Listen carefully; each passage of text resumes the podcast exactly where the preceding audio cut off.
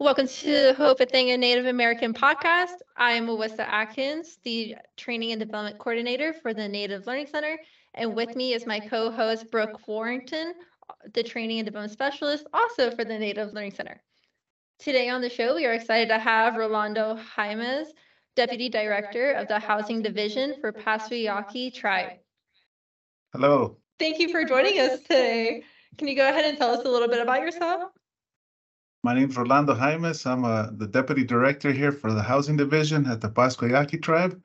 I'm also a member of the Pascua Yaqui Tribe, and I've been working in housing for a very, very long time, like about 18 years so far. So 18 years, that's an extremely long career so far, and you're doing amazing. What originally got you into that line of work? So interestingly, I used to work for a different uh, technology company that did um, procurement, and and so it was similar tasks, but in a different industry for housing, uh, for working for the tribe itself, and so um, because of, of that that career change, I ended up at the tribe. Um, they've been very um, helpful to me over the years, and they've helped me develop professionally, and so I'm really grateful to be a tribal member, but also that the tribe itself um, cares enough to take care of their of their community in this way. And so um, I was offered that that um, opportunity with maybe not necessarily having the full experience that I needed for the position, but um, over time, you I've developed experience and have had plenty of training, and so um, that's one thing that that um, as far as the tribe goes, is something a positive to say about that. It sounds like you were very supported, and that sounds amazing. Can you go ahead and tell us about the four phases yeah, so so uh, most recently here, um, uh, over the last few years, we in housing have had a great need um, because just the the tribal members, um, the membership increasing very much, and so for the housing department, you know, uh, one of the main goals is to provide safe and affordable housing for our tribal members, and so how do we do that? Um, over the past, you know, time that I've been here, uh, there's a, a, government program from from HUD, um, the NAHASDA program, that um, gives tribes a, a, a, sum of money based on again a formula that that's been um, pre-approved, you know, for a long time. Uh, that formula gives the Pascua Yaqui tribe a certain amount of money, but that money is never enough to meet the needs that we have. Um, it, it, lets us operate the existing housing that we have, this existing rentals. Um, I think I think we have like 400 and, and uh, 430 some rentals right now, 436 I think. So that's kind of under our management, but our, our waiting list at the moment is over a thousand families. And so obviously, if we only have 400 and some houses and we have a thousand people waiting, um, you know, there's obviously a need. And so then these four phases came about a few years back where the, our tribal council gave us a, a plot of a plot of land, which is 40 acres. They said housing, go and, and develop that for, for future housing. And so we went about hiring an architect or not an architect, an engineer, so that they can help us subdivide that that 40 acres. Um, that process took a while because there was a lot of back and forth of what do we want it to look like? How many lots can we get in there? Is there usability of that land? Because we're in a flood floodplain zone. And so, um, so all these factors had to come about. So then once we had an idea of what we could lay out, uh, we went back to council, back to the community and got their input. We had three options to pick from. We ended up picking, you know, one of the one of the three and then we proceeded to move forward. And then, so the next part of the planning was, well, how do we find money to build on this uh, plat of land that we that we've you know designed? And so the, that's where the uh, low-income housing tax credit comes in. Um, we had applied previously for uh, other projects, so uh, we've had at up to that point we had six projects already that were low income housing tax credit projects. So again, we focused on using that avenue to build. And so initially, again, we thought, let's build as many houses as we can get in there. So we decided on phase one to go for fifty houses. So that's, that's probably um, one of the largest projects on tribal land to do fifty houses using this program of low-income housing tax credits. So we're very proud of that because again, it was a big chunk to take, a big bite to take out of this, this uh, uh, adventure for us. And so that, um, that's how phase one started. Phase one started right before we got into the pandemic. And so initially, you know, we got good, good bids to build the, the units from the contractors. But then once the pandemic hit, you know, all things turned, right? So, so now we had a plan for, for COVID, for the, um, you know, separation of, of workers so that people could be kept safe. Uh, we also had, um, uh, materials issues, you know, where, where the materials, um, were hard to get, they cost more to get. And so all those challenges, but that was phase one. Uh, while we were doing that, we said, well, how can we maximize the space that we have for more houses? And so then, uh, with with the help the, of the director we had at that time, we decided to do like a townhome op- um, option, where it's building 27 more units in nine lots, basically. So so we were able to put more houses in less lots. Um, and then in that process, we said, well, how can we still maximize our space? So phase three was to apply for another tax credit project, but this time it would be a multi-story, uh, five five-story, uh, 50-unit apartment building. And so so now we're able to put 50 families in a space of maybe four or five lots that that we merged into one. And so that's kind of the, the evolution. And then that gets us to phase four, which again is a multi-story, four, four, four-story building this time. But again, now, now we're gearing it to helping elders, uh, seniors. And so it'll be 45 units that will be able to house our our seniors. And so on our waiting list, that, that probably will cover all our waiting list for seniors once we build that. So so again, um, that's kind of like the four phases in a very short summary here. I have an added on question real quick. Um, are there any qualifications that you have for any of the h- housing? Qualifications like who can be in there? Yes. Yeah, okay. So yeah, the, the tax credit program um, gives us parameters.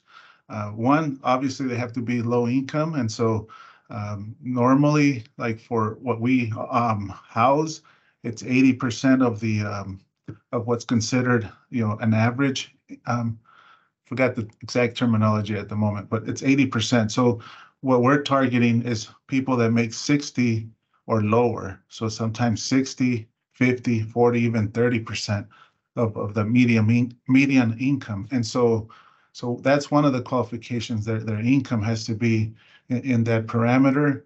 Um, and then like for that senior one, obviously they have to be seniors according to our definition here for the tribe. Um, and so so those are some of the parameters. Um, and then the state sometimes requires you know, just, you know, different other things, but mainly it's based on income, our waiting list, and then our demographic of who we said we were going to serve. Wow. Thank you. While we're on the subject of parameters, if you will, um, what other types of projects could be funded through the low income housing tax credit? Well, ma- mainly they're all geared towards, again, uh, families that are low income. So they could be single family residences. There can be those, the townhomes that we're building. Um, they could be apartment buildings. So those, those are basically the, the, um, the main structures. Um, there's other programs that are also kind of a tax credit. Uh, we're not too familiar with it. We haven't used it directly in housing. And so that they, they can do other types of buildings. So the tribe um, um, has used those those type of credits to build like health facilities or our education building. Uh, so that, that that has more leeway on what kind of buildings we could do.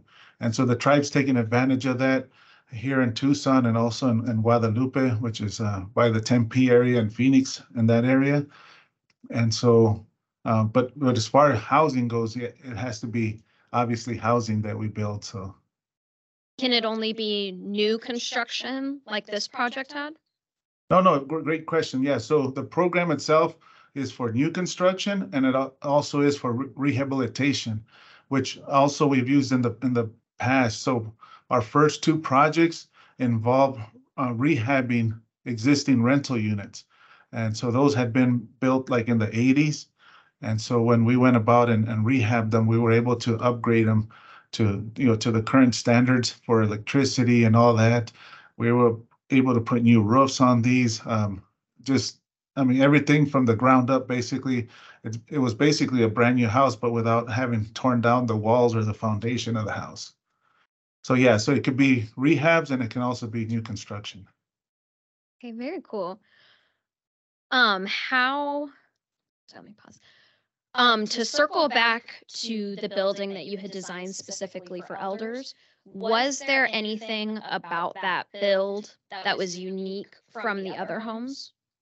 Yeah, so so we're we're currently like planning that project. So we were awarded the credits um, a few months back in June of of this year, 2023. Um, and so when we initially put the application, we said, you know, we're going to target seniors. And so we knew that we would build um, uh, features there that are senior friendly and and also like ADA compliant in a way. Um, so um, as part of the planning, you know, council gave us some of their suggestions on what they wanted. So obviously, we're thinking like, um, like in, in this particular ones, when you open the door, there's going to be a little section where you can either put your groceries there or sit down as like maybe you take off your shoes. So it's right by the door. So that that kind of again has uh, the elders in mind. Uh, the bathrooms obviously will be all accessible for them with grab bars and and roll-in showers and those kind of things. Um, there's going to be a built-in uh, laundry area, and it's close to where like the the bathroom area is, so it's all very like accessible to the elder without having to you know be going back and forth to different spots. Um, you know we're we're going to do uh, things like the pull in case something has uh, somebody falls and they can do a pull chain by their bedroom. So that there's all these features there that are geared toward making the seniors safe within their units. And then in the building in general, we have um, some space that we're planning so that social workers can go there and, and have appointments with the elders versus the elder having to go to the social service building. Same thing with health, you know, clinics, they could have health clinics there in the building instead of making the seniors go to, to an appointment outside of the building. So that's, that's there for them. Um, on the fourth floor, there'll be a, a kind of like a conference area where they can have activities and it'll have an open terrace that leads to the outside. And so they'll be able to enjoy the, the good views of Tucson Mountains um, from, from the, from the building itself uh, up, up on that fourth floor. So yeah, we're very excited because, uh, you know, we're, we're going to be able to serve as these seniors and, and we feel like they'll, they'll have a community setting within this building. And so it's, it's, uh, something that we're looking forward to. That's so special. What thoughtful planning too. I honestly applaud you guys and your team on considering everything that you just mentioned and really thoroughly thinking out, well, how can they enjoy their lives? What will make their lives easier? What do they need in their day to day? I think that's incredible that you took the time to think that and then you made it happen. Well, and uh, now that you mention it, there's one other feature that we signed up for and for the seniors that we're gonna have a garden area for them too. So initially, we thought we would put it on that fourth floor and they could have like a garden up there. But right now, it looks like it'll be adjacent to the building. But again, it'll, it'll have, that'll give a, a spot for the seniors to have activities and, and be there with nature and growing things. We have another section where we have seniors. Um, it's more of a kind of like an open campus area here on the tribe, on the reservation. And they also have a garden area. So that's very popular. So we're like, we want to have that near this building so that the elders there can, can also do that. That is so wonderful. And I love that idea. Just being able to grow your own food and bringing the community together. And it's just, uh, it's beautiful. Um, circling back to the buildings, is there anything else that you thought of or your ideas that stand out from different housing projects? Um, yeah, so, so, uh, we can get into one of the, the dream projects that we have, but uh, for, for the, for what we're building right now for, for this low-income housing tax credit, an- another, another thing when people hear low income, they think very basic, you know, very like minimalist, like bottom, like what's the least we can give somebody to at least have a house? And so we, we wanted to go away from that thought. Like we, we said, why should somebody that's living in our houses be any different than anybody else just because of their income? So, so initially, when we hired a- the architect, we wanted to make sure that these houses had a modern look and had a, a very um, aesthetic that, that somebody can say, I live in that house and is proud of it. Um, because our tribe is, is urban, we're in the Tucson city, and we're just outside of the limits of, of the city. But we're very connected to Tucson, and so Tucson's, you know, a pretty good, good-sized city. Um, so, so the, the tribal members here are used to having those, those, uh, uh, amenities that, that a city offers. And so again, we wanted these houses to, to reflect that, that we have nice, visually aesthetic and usable units. So we, we asked the architect initially, give us, give us this vision. And then they came back and they, it was really toned down. We're like, no, no, that's not what we want. You know, we want you to go back and like create something that's really pleasing to see and, and that's functional. And again, that fit all our parameters for ADOH. And so they did, they, they went out of their way and, and they, um, they impressed us. And so these homes are, are very, um, very nice to, to be in, to see and to live in. They're, the, the, the space is really well used because again, we have limits of how big we can build with ADOH's requirements. But within that space, these houses feel way bigger than, than what they are. Um, with that in mind, you know, obviously for tribes, it's always uh, managing the, the culture part of it too. And so how do you like not go away from the culture part, but also again, make, make the houses something where people are proud to live in? And so, you know, again, I, I feel personally like our, our demographics of our tribe, they, they- again, that we have a lot of younger tribal members that, that want to feel like they're, they're living in a modern home. And so, so it was finding that balance and, and again, I think we pushed to the side of, of modern looking a little bit more than, than uh, normally we would have. But we've also gotten great feedback from the community that they, that these houses really stand out. And that if you could put it next to some other house in another neighborhood that's affluent, like these houses would not lack anything. Oh yeah, the homes are absolutely gorgeous, and we will be linking a presentation where all of you listeners can see pictures of the homes as well. They turned out beautiful. Um, during the project creation, we read that you ran into um, a cultural site being identified. What happened with that? What changed about your construction process? Yeah, so that, that was on phase one. Again, we were building fifty houses and we had picked out the lots. And um, as, as part of the, uh, the, uh, you know, the pre-work that you do before getting started, uh, there was a cultural site that was identified, a possible cultural site, you know, and so we went to look at it, we found out where it's at.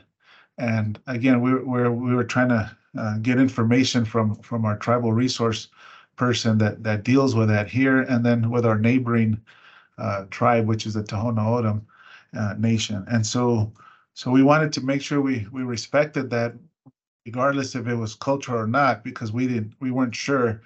And so, um, so, but that, that changed all our plans.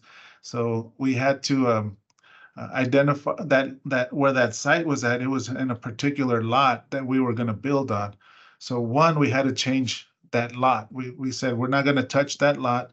We're gonna go build on another one. So that, that meant a lot of redoing a lot of paperwork, you know, for, for legal purposes and for construction purposes. And so that lot was then protected and then, um, you know, we, we, we, we sought the, the advice of, again, the, the tribal resource people. And so at this point, you know, it's set aside uh, for, for, for it to be as part of the neighborhood. And, um, and so, yeah, that, that created some, some challenges for us, but, but again, that was part of the nice thing of seeing everybody um, come together and, and find a plan to, to make sure that one, we didn't touch it, and but two, that we were still able to make our project happen. And so, uh, so yeah, that, that was a fun time way back in the beginning of this project. Any advice to give others working on tribal housing development? Yeah, so, so o- over the time that I've been here, um, you know, there's been changes to, to, um, the directors, the management.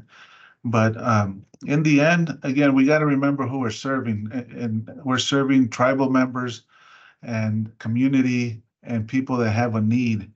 And so the, the advice I would give is just go for it, right? So sometimes, um, again, being here for so long, uh, it, it could be the trap of staying in this box where like this is the way it's been done and these are the four walls and this is where we're at. But but we have to break those walls. We have to like go out and and, and be adventurous. And so that's not easy because again, the the system that we that we work in, um, particularly other tribes that we've talked to, like we're all just used to that box. And and so um, the thing I would say is is uh, to break out of the box is not easy, but it is doable. And the way I think you can be successful at doing that is by pushing pushing on that wall a little bit at a time. And so again, you know, we we started again with this whole tax credit uh, program for us was scary from way back when we started it, which is almost 15 years ago with our first project. It took several um, attempts to get the council on board um, because it was very new to everybody. But we we kept pushing, we kept pushing. They accepted to do one project, and then they accepted to do a second, a third, a fourth, until we got to six, and then we kind of got stagnated. And so then with with the um, the director we had at the time, again he started pushing, and he really pushed because again th- th- this took us to to the point where we have you know three active projects and we're working on the fourth one all at at the same time basically. They all overlap to a certain extent. But the the i guess then going back to the point is just start small but but start because um, if you don't start you're going to be stuck in that box um, and so if you start little by little you see that you got one then you see you got the second one and you just keep going until you you push the envelope big and by pushing the envelope big, I mean for us, um, we we got again uh, from council a a plot of land in, in the Guadalupe area. So again, our tribe is is the main part of it is in Tucson, but we have a huge uh, amount of tribal members in Guadalupe over there in the Phoenix area. So in that area, they gave us a lot that we could develop, and because of the studies that we did in the market, we said, let's go big. And so there we've designed a building that'll house like 80 apartments, luxury apartments. And the, the idea is to bring money into the to the housing department. So that that idea is under development and that goes into like we said, let, let's do let's do big. And so we hired an architect. Uh, we, we told them again, we want to have we we want to have luxurious things because in that area of, of Phoenix, as the market is really apt for for luxury apartment rentals, which um, includes for us designing a pool that's on the roof, right? And it has a a uh, a fire feature as well, so it's like a pool with a fire, and that was like a whole discussion of how to get fire inside of water, right? So um, but but that's that's again that was a like that's a huge dream for us because it's still uh, under development. It's still you know being designed, and then we need to get to the point where we can fund it and build it. Um, but it all started again with with a very small step, which is just going out and doing something that we had never done before, getting this tax credits. Um, you know, without tax credits, really, the, the, the tribe itself wouldn't have been able to build all these units because, again, NAHASDA is just not enough. It keeps us floating, but it's not enough to then build on that.